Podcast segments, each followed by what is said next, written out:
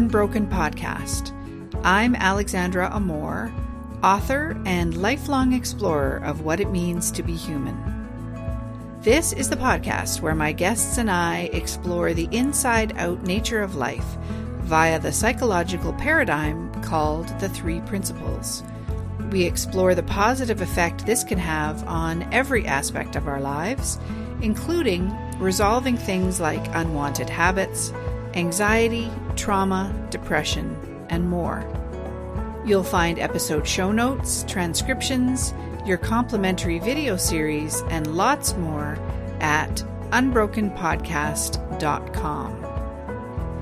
If you're struggling to resolve an overeating habit, I invite you to go to freedomfromovereating.com, where you'll find all the details about the online course I've created based on my 30 plus years of struggle, and how I found the solution to my own overeating habit by exploring this inside out psychological paradigm.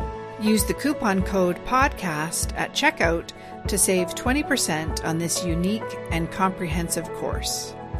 And now, here's the show. Rick Ruppenthal, welcome to Unbroken. Yeah, thank you for inviting me. My pleasure. It's great to have you here. So, why don't you let us know a little bit about your background and how you got interested in the three principles? Okay. Well, um, I won't go too far back. Um, but primarily, uh, uh, you know, my focus has been on my paramedic career. So I've just, although I keep saying recently, it's been almost six years now. Um, uh, that I retired from uh, being a paramedic, and I spent 30 years of it, uh, bits and parts, mostly in the Lower Mainland, a little bit on Vancouver Island, um, and eventually I also uh, took on roles of uh, supervisors, supervisional roles, managerial roles, and also as an educator. So I had an, also a, a, wonderful opportunity to travel around the province of British Columbia meeting different uh, all the paramedics and and having an opportunity to not only train and teach them, um, but also I had a team of instructors also that uh, we were part of uh, putting the paramedic program together. Um, the three principles, uh, getting in, uh, involved in it was in a like with everybody I think that has ever come across the three principles. It's from a from a seeking point of view, like like searching, like something something we feel is kind of missing. And I I got a brief, and I'll I'll just call it a brief understanding almost 40 plus years ago through a workshop that I had taken that was at the time very controversial, very, very um, cutting edge kind of a thing. And and what they were doing was they were pointing to this thing thing that we were more of a thought created world. And and and how our experiences are being generated and things like that. And and I really embraced what they were teaching at that point and and started to experience that as a reality for myself. And when I got into paramedicine I often reflected on how different everybody's experiences were with the work. Mm. and it was so fascinating because um uh, part of my education, you know, they pointed to how stressful the work was, how tough the work can be, um, that we were going to witness a lot of different, we, we were going to see people in, in most cases in their worst time of their life. And, and I didn't have the experience, the reaction, I would say, or the response that I thought I was going to have as I continued on my career. Well, others were having not so good experiences. Like I, I really enjoyed every moment of, of it, the good, the bad. And I wouldn't say in a, in a kind of a sick way enjoyed, but you know what I mean? Like, like hard to explain, but I, I, I took it as a calling because I, when I first, my very first patient I was able to, um, after the training, that it was my patient. Um, I I remember kneeling down and and reaching over and, ch- and checking the pulse of this elderly lady, and it and it was sort of like a spark. Just something within me said, like, this is what you should be doing. This is mm-hmm. exactly what you should be doing. And so I just got so involved in in it and uh, wanted to continue to have that same feeling. So I caught myself a few times chasing the feeling, forgetting. Um, so, but you know, long story short, I I I had noticed I really would had considered myself to have thrived through the experience of being a paramedic, as opposed to others that have survived and some that have not survived because um, the suicide rate in the first responder field, and I don't know why, but particularly in the British Columbia area, is actually quite high in comparison to other places in the in the North America. Um, and the unfortunate part is the stats are really um, not well we're not well informed in that. So to look for information to confirm a lot of things, uh, it, it, it's just not there. Mm-hmm. Um, a lot of, lot of what we're experiencing when it comes to post-traumatic stress and suicide and things like that, you know, they're, they're sort of, it's, it's not attributed to the work itself. So it, it wouldn't be a work safe issue. Now, trauma and, and PTSD, yes, it's a work workplace issue, but but the the results of are not sort of saying, well, it's work related. Now, in fire medicine, they're they're starting to get a lot of like cancers and things like that being associated with the work, and workman's compensation is looking at it.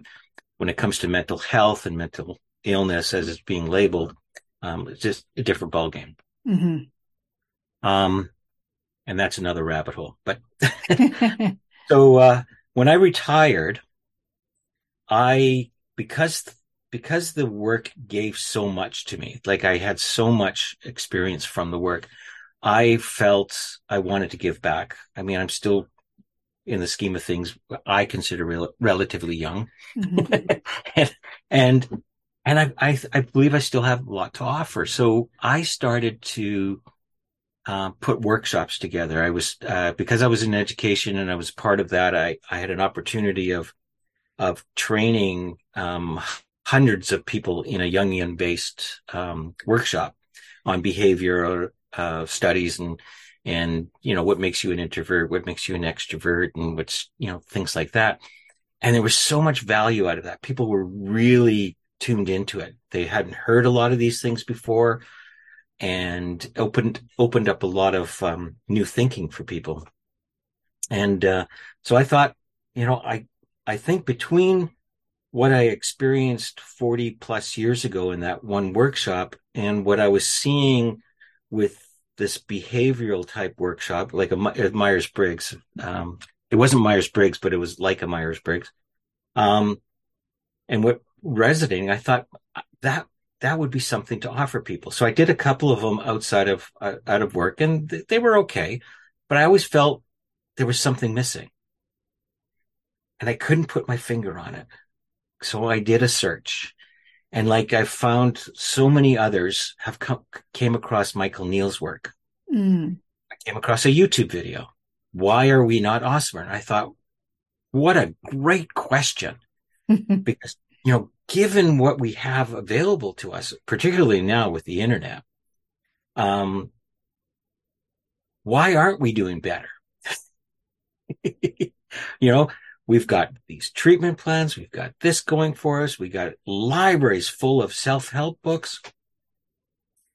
How, how, how is it possible that, that we're, we're, according to all the stats that everybody's presenting, we're doing worse than we were before? Mm didn't make any sense. Mm-hmm. So I really, I started to really listen deeply to what he was saying. And I had to look at it a couple of times.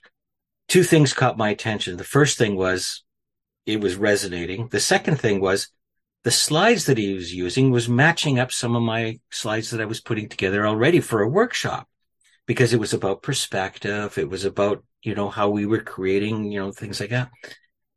And I thought, well, okay, there's got to be, there's got to be more. And then, of course, he started to say, um, drop hints about certain people and I had to go and investigate who these people were. And he was, and so I got more into Michael Neill's work and he talked about, uh, Pransky's and Bill Pettit, uh, and then, uh, he mentioned Sydney Banks.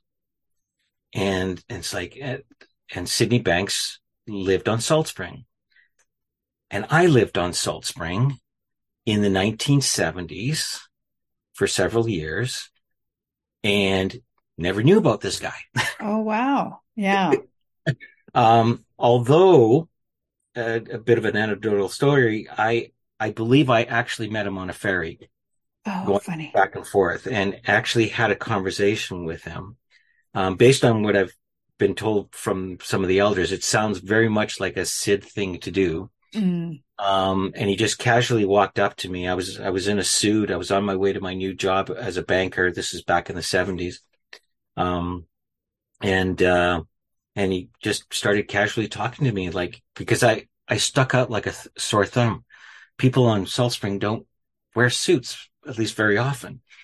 And so what were you up to? And I said, well, I'm going to a new job. And then he says, well, what's, what's worrying you the most about this new job? And I said, um, well, you know, I'm curious about the people that I'm going to meet. And then he says, well, what kind of people are you hanging around with now? you know, and I said, wonderful. I says, we're, we, we get along together and yada, yada, yada. And he says, well, I got a, I got a feeling you're going to find the same people on Salt Spring. yeah. And I didn't know I was, I was part of a Zen story at that, that particular moment, but, uh, um, it stuck with me because I, I, I went back to my wife that evening and I said, I, strangest thing ever happened to me out of the blue. This guy comes meet me on the Salt Spring Ferry and it's a small boat, right? Yeah. And, and when it was all over, I turned my back and then I, I, I looked back at him again and he was gone. It was almost like he was an apparition, like just dropped in on me, right? and, uh, anyways, so I, I started to really get into the missing link. And it truly was the missing link. Mm. What I was kind of searching for that was kind of filling the gaps of what these workshops and how I, I, um, felt I needed to contribute to not only the first responders, but to, to anybody that was, you know, more than willing to, to listen to me. Mm-hmm. Um, and uh, yeah, and I've never really looked back. I've I've gone, you know, I, I I'm gone as I keep going deeper. I keep in, involving myself. Um, you know, it's interesting because I when I when you're dealing with education, you're looking for techniques. You know, I've got a whole library of techniques. Mm-hmm. You know, and you know, how to do the presentation, how to do this, you know, and agendas. Mm. And when I started to hang around the coaches and listening to other people in the community, I couldn't hear anything about techniques. I couldn't, I, I heard this thing about intensives, but nobody would ever, I, I couldn't point to what the intensives were. And, you know, so it was, it was really strange to try and, you know, look for something that never really existed, but was hinted to. Um, and, uh, and then later have a, have a sort of an enlightening dis- discovery about them and, and what we're pointing to when it comes to the three principles. Um, yeah, no, it, it was, it was really changing. And, and at that point, I I saw a real big shift in in everything that I was doing in how I how I was approaching the subject, how I was engaging others in a conversation, like everything shifted. Everything mm-hmm. shifted. Yeah, mm-hmm. it was it was quite remarkable. And so up until that point, I imagine you had been training other paramedics with a lot of techniques to um, among other things, I suppose, to deal with trauma and PTSD. Is that true? Yeah. Well, yeah. Um, we, we actually were start. So when I first got into, uh, as a paramedic, we did, we had thing, we had labeled it more like burnout. Mm-hmm. Okay. Um, you know, and those were terms that were picked up uh, from previous wars. Like par- paramedicine is actually uh, was first started in the Vietnam War, Mm. um, where they had medics in the field that would go and treat people. Before it used to be it was a scoop and run kind of a thing, and then they discovered that people actually had a more of a survival rate if if somebody could do something immediately and then take them to the hospital. Mm. The concept of of uh, what we term as a stay and play scenario yeah, is actually relatively new, like you Hmm. know, 60s. So it's um so um uh, yeah, so a lot of things are done through protocol. hmm So when you see something, this is what you do, you know, kind of a thing. So you run a you run a script um, because at that point, that's the best knowledge that you have of what works. And if you look at um, if anybody's ever taken CPR or the you know those kind of or Heimlich maneuvers and things like that, those are all relatively new concepts, and they were developed through you know theories and, and ideas that people had because other things weren't working. Now, the way we did CPR 30 years ago is not is not the same way. Again, new information has always Mhm. evolved, right? But it's still kind of protocol driven. But there's a lot of there's a lot what I point back to people in in um in what they're experiencing right now is is that the shift happens when new information comes in right? So it's like yes at our level of understanding that's the best we did. Well we we probably harmed a lot of people then. Well maybe we did. But at that moment that was the best we knew what to do and we just did it. Hmm and um, yeah today we can look back at it and say we might have we might have done a little bit more harm than than um, than good. But again that's in the past. We have new information. I think our responsibility is is is to when we have new information is to look at that information from an objective point of view and say oh, okay what if? And let's explore Right? hmm and um, and medicine's an interesting field, especially when you're trying to bring in actually an old paradigm because the original paradigms before psychology took over was very much thought based. Like it was Mhm. like looking towards like why are we thinking, you know, um, and now it's become more behavioral based. So we're we're systematically treating as opposed to getting up to the source. Um, and in medicine, they're it, they're very stubborn for a really kind of a good, reasonable um, reason, I would say, because the Hippocratic Oath says, first do no harm. hmm And the fear of doing harm, I think, weighs in when it comes into introducing new mo- modalities, um, new procedures. And that's why they research everything so well. They want to make sure that we've got it right, even though their forefathers didn't worry about that too much. you know, Mhm. kind of a thing. It was sort of like, well, I guess that didn't work. Next time we'll keep the leg on and, and see what happens.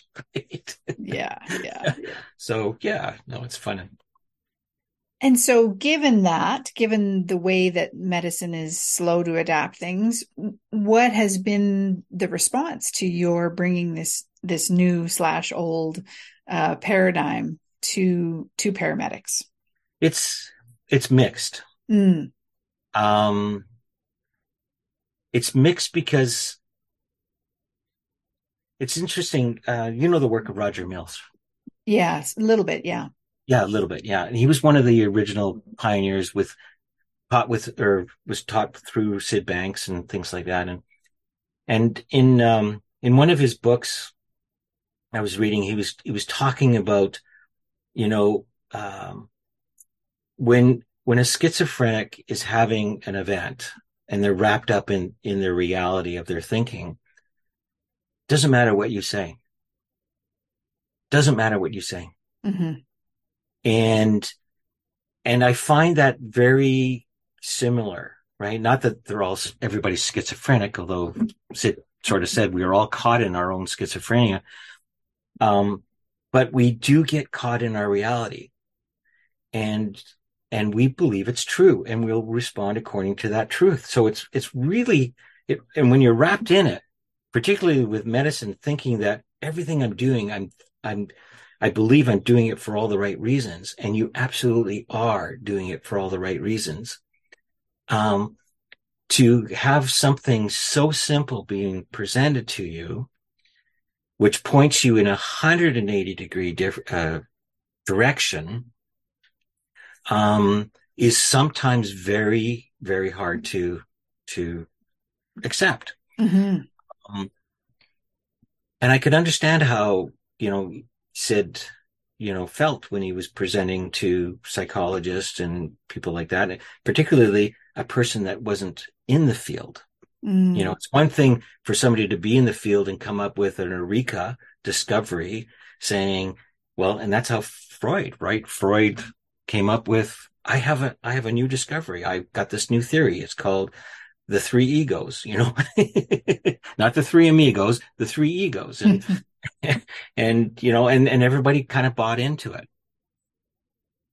So when, you know, what's interesting though is that if you were to objectively look at what's going on right now, you'd notice that like there's 150 ways of treating depression. There's there's all these modalities the DCM manual keeps growing as we start to fragment. You know, at one time there was trauma, then there was post traumatic stress, um, and then there be, was post traumatic stress disorder, and now now there's a complex post traumatic. You know, so like we're we're fragmenting, and that was the one thing that Dr. Mills was really worried about was that we would continue to because we weren't getting definitive treatments or people getting well soon enough that we would specialize things more and more and more, thinking that if we were to dissect it more, we would get better answers. We'd find it. And yet we keep moving ourselves more away from the source than we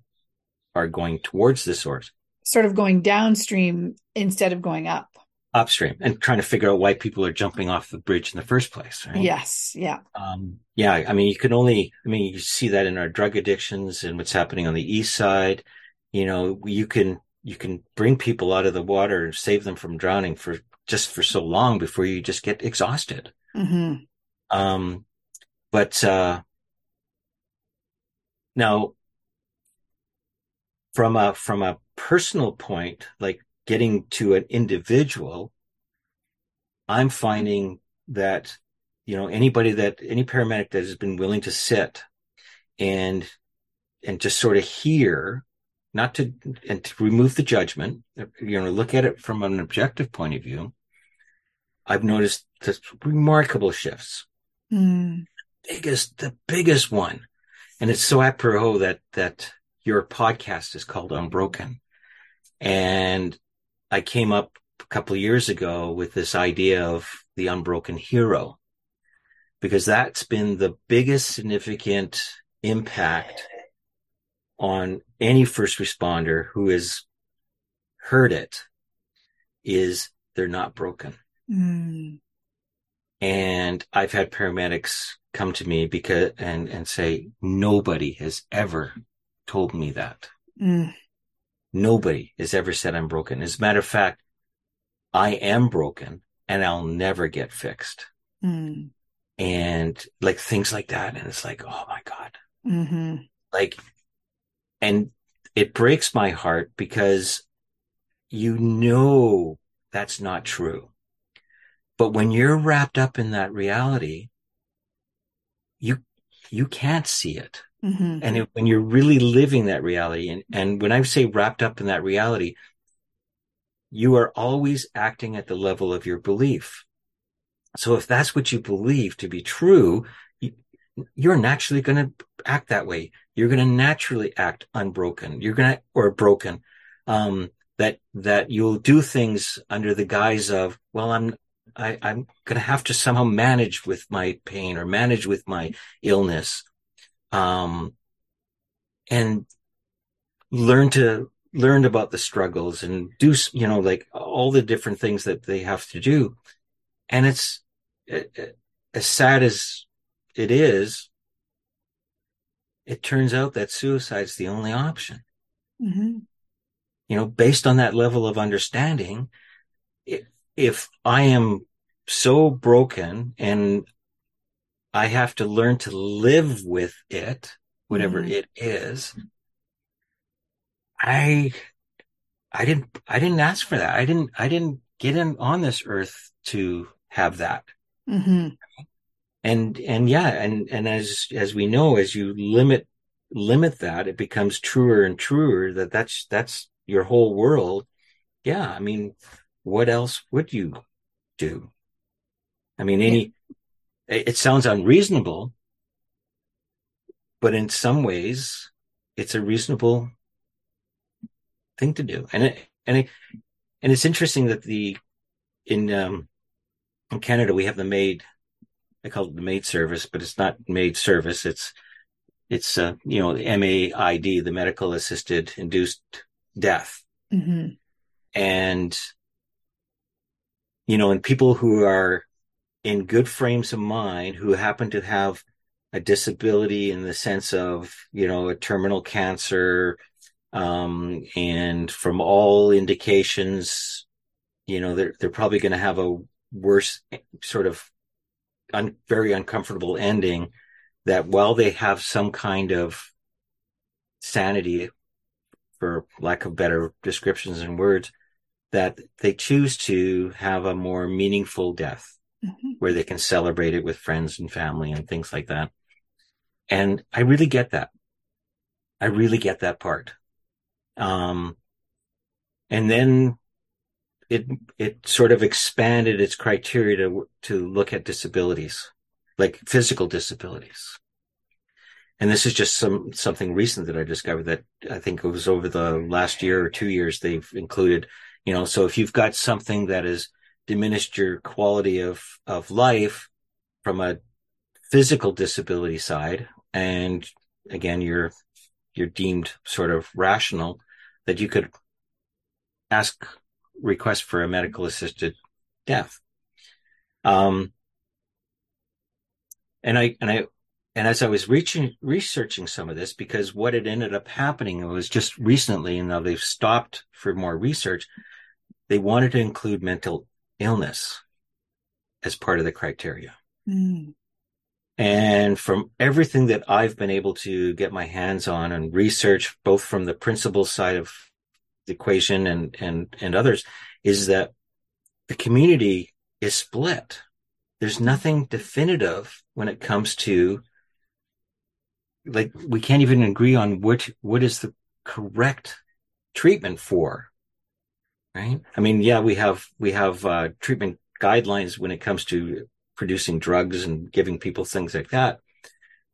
But when you look at all the different modalities that are out there, um, you know, and everybody's saying that they have the answer. Mm-hmm. um, but nobody's has the answer in the sense of a consistent um, result, right? It's not like you know two plus two equals four in the psychology world. Mm-hmm. um, and and we w- they would love it. We would all love that, right? So uh, now I've been writing a lot of letters to my member of parliament and both both the opposition and and the, and who's in power now, you know, explaining to like we this is too much of a slippery slope. First of all, if we agree to include it in this type of uh, service, what are we saying about the psychology field? Mm-hmm. What are we saying about mental illness? Are we saying that mental illness can't be cured? Um, like I, those are, those are curious questions I'm asking, right? Um, but on my experience, we're not broken. Mm-hmm. Our, our thinking system works quite well. As a matter of fact, maybe too well in the sense of, you know, um, and when you see it for what it is, when you see it and, um, and, and, and I just use my life as an example because how can I go through something that everybody else can't seem to go through? Like I, my partner will have a different experience to me. Mm-hmm. Um, I, I know you live out in the Tofino area, and um, I don't know if you remember several years back there was a, a tragic ambulance accident at Kennedy Lake. Mm-hmm. Those were two of my crew members. Oh no! Yeah, um, and it was probably the most intensive three weeks that I've ever spent. And I spent three weeks in Tofino. I you know, um, not only through the recovery, through the investigation, through putting the ceremony together, um, and laying them to rest, you know, was on my shoulders. Mm-hmm.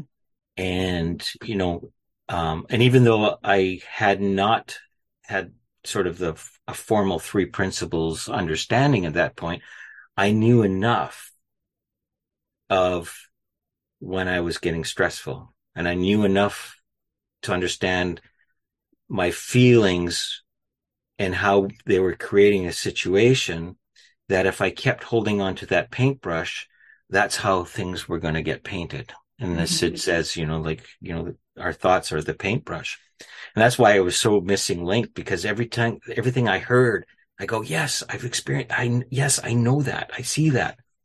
Um, and my team all said at the end, like it was a,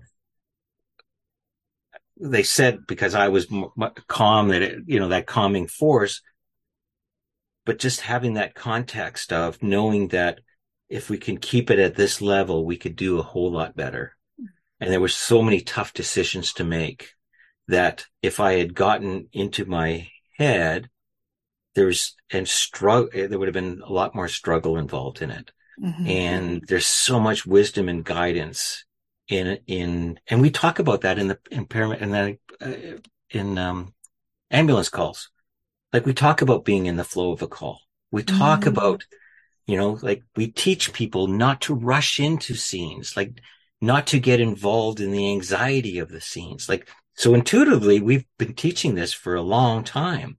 We just didn't do the connection between the post-traumatic stress and the mental illness and the, and the unrest that was happening afterwards as being part of the same equation. We just kept pointing towards the, you know, when you're in a flow state, you're in a perfect balance between what you know what to do and the right timing and things like that, right? And it's like, well, that's on offer every time.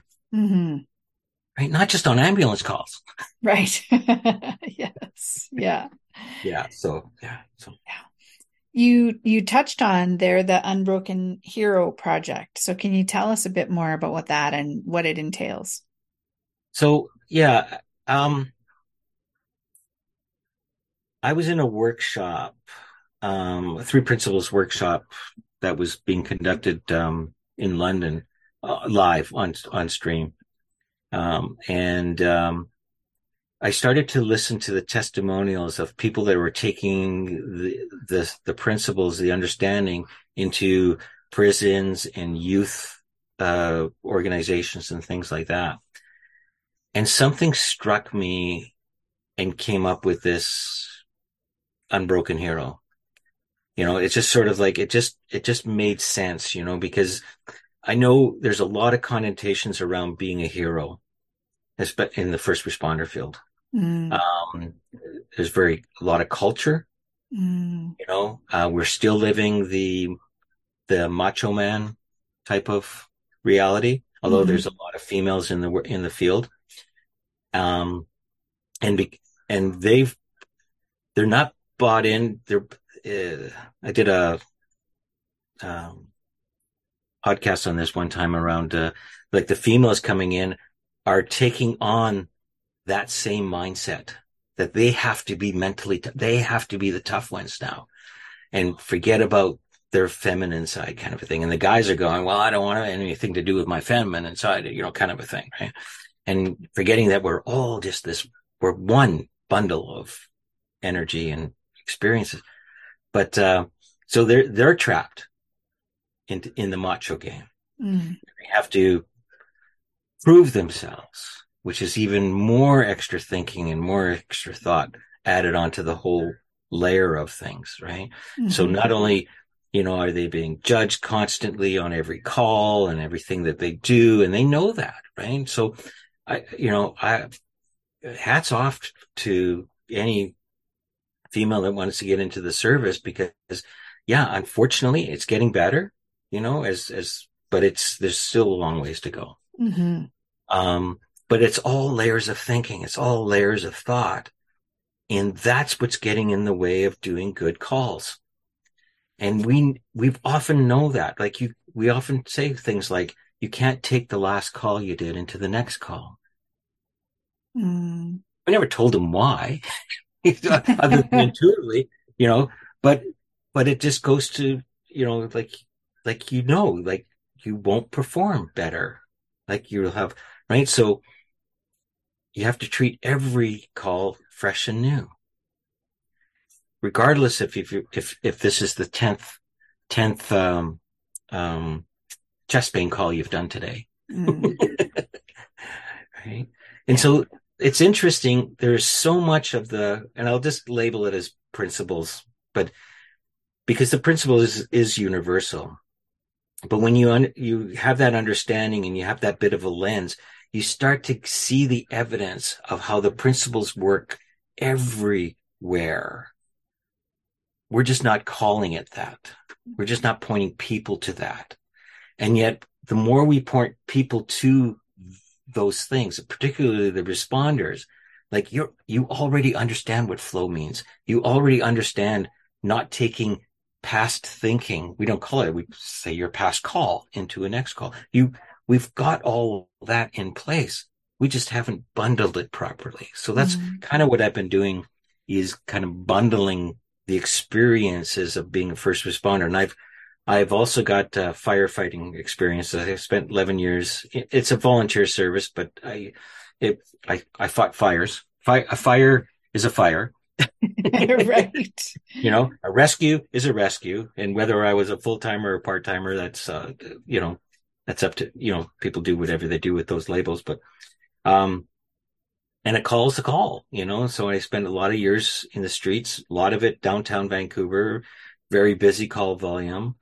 Um, did I have tough days? I had tough days. You know, did, were there days where, where I was totally exhausted at the end? Yes, absolutely. Absolutely. Right. Um, but here I am today and there's a reason for that. Um, not because I'm special.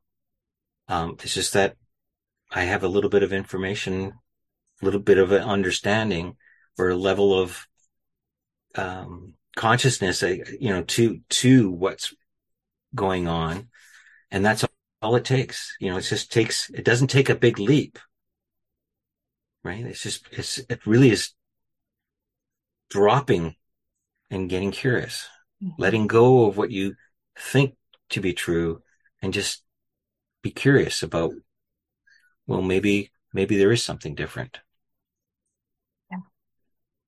And how do you bring this to paramedics and other organizations? Tell us a bit about that. Yeah, right now, um, I, at first I was, my strategy has changed. I'm, uh, I, I have less of a strategy than I had mm-hmm. in the beginning because at first I thought, okay, I've got to get into the academy. I have to, you know, get into right? Because I see the benefits of it. And I still do. I absolutely still do. There's no doubt about it. Um, because what we're teaching people nowadays, and uh, from what I'm hearing, is it's not when you're going to have post traumatic stress, like it, or it's not if, it's when. Mm.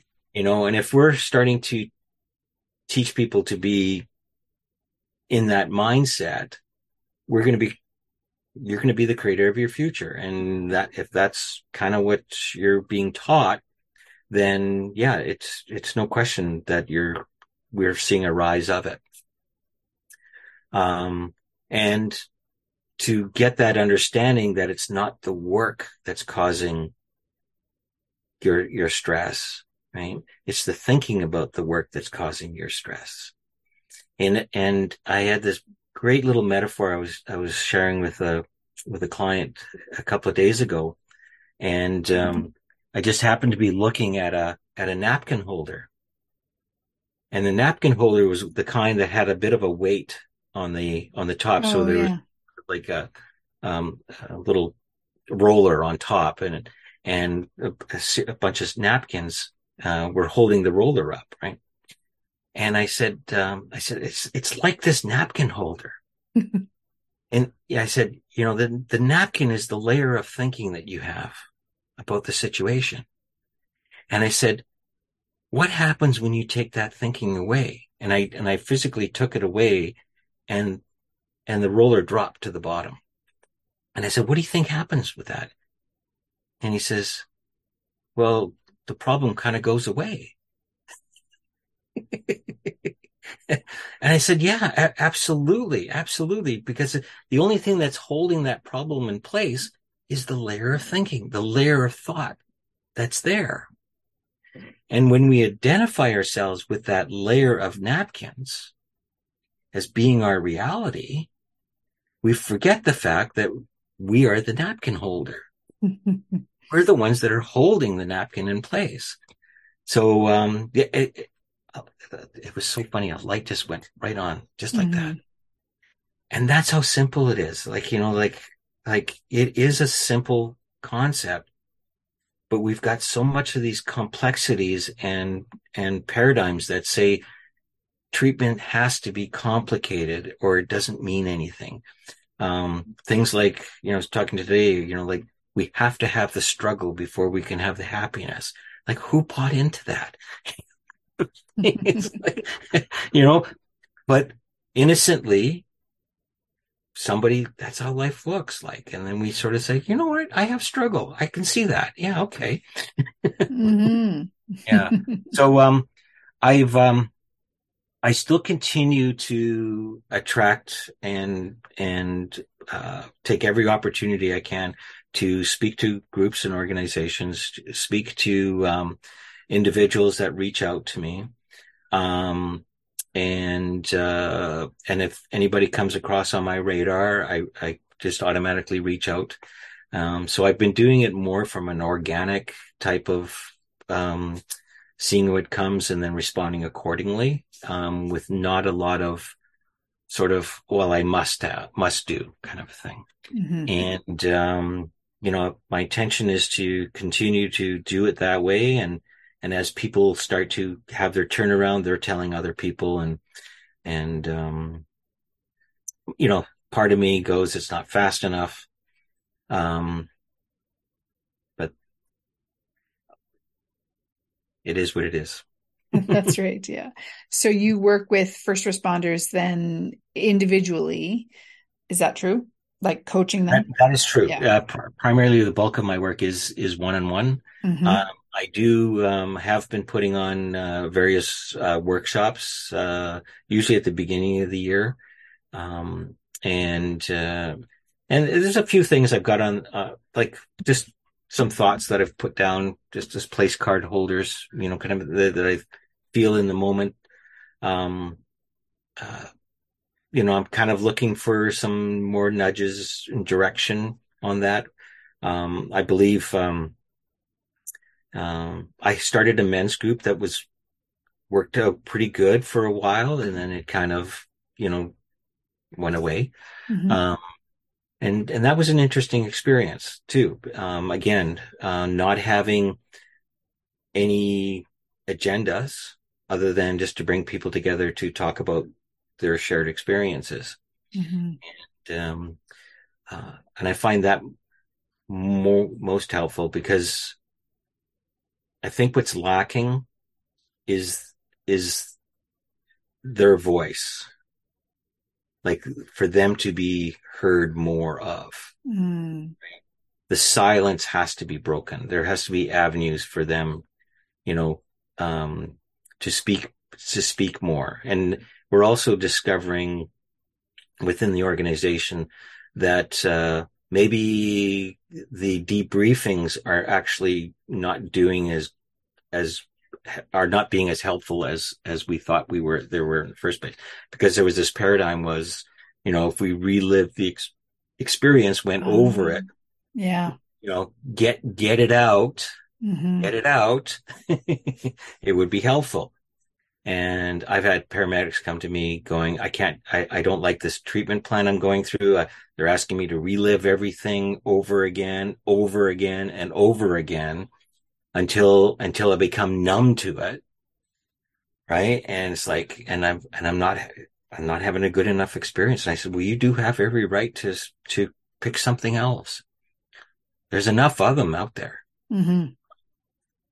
And that's the other thing, you know, being a, uh, an agency um, that's funded by the taxpayers here in the province is that everything has to be bidded out. So if you're if they're looking for a type of program, then it co- it has to come from the the bidder, right? So people present, this is what I have to offer. This is the kind of things I do. So, so, I mean, one size does not fit all. They, we know that they, they know that. Um, but paramedics and other first responders are kind of stuck with what the agency has bought. Mm. And it's through their medical doctor that sometimes they can get other treatment plans and, you know, get that changed. And workman's compensation seems to be more lenient about, you know, well, you know, you have to at least try this. Right. And then you get 10 visits after 10 visits. If nothing works, we'll revisit it again, you know, kind of thing. Mm-hmm. Um, and there's so many limitations on, on the, on it, like things like, yeah, you only get 10 visits. If you're not cured in 10, then what are we going to do? You know, mm-hmm. kind of mm-hmm. a thing. Mm-hmm. Um, one year to be on this program. And after the year, you're on your own, you know, all these different things like, and then, and then we have to throw in this mix. Well, if you're not going to get well anyways, here's another option. You can ask for a medically induced death. Mm. I go, oh man, that's so sad. I mean, that's, we, we can do better. We can do better. Mm-hmm. Right? Yes. Do I have all the answers? I'm not going to pretend I know the answers. I'm not going to pretend. Um, but I certainly can point people to an area where their common sense kicks in. Mm-hmm. And you can see it for yourself. Yeah. And that's where I am right now. So in the beginning, it was more, more like a teaching and educating because I, that's my path. That was my normal path. Now it's more just pointing and supporting. Mm-hmm. Oh, lovely.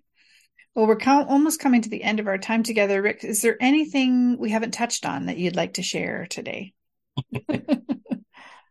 uh, we've we've covered we've covered the the good basics. You know, the, the if that's the one message to really understand and explore the the idea let's just explore the idea that you're not broken mm-hmm. and start from there. Nice. Lovely. Where can we find out more about you and your work? Google me. I'm everywhere. You'll find all sorts of great things and and maybe not so great things. Um, yeah, I'm. I have the Unbroken Hero Project um, website. I'm on Instagram, Rick Ruppenthal. Um, I've decided to sort of rebrand myself just as Rick Ruppenthal. It's much easier that way.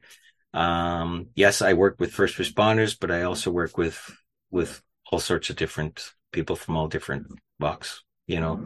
Um, I, uh, recently had some great conversations with some teenagers and, um, I just love being in this conversation, not from a correcting or a healing point of view, I just love having in this being in the conversation and then you hear what you want to hear and we'll go from there. Yes. Oh, nice.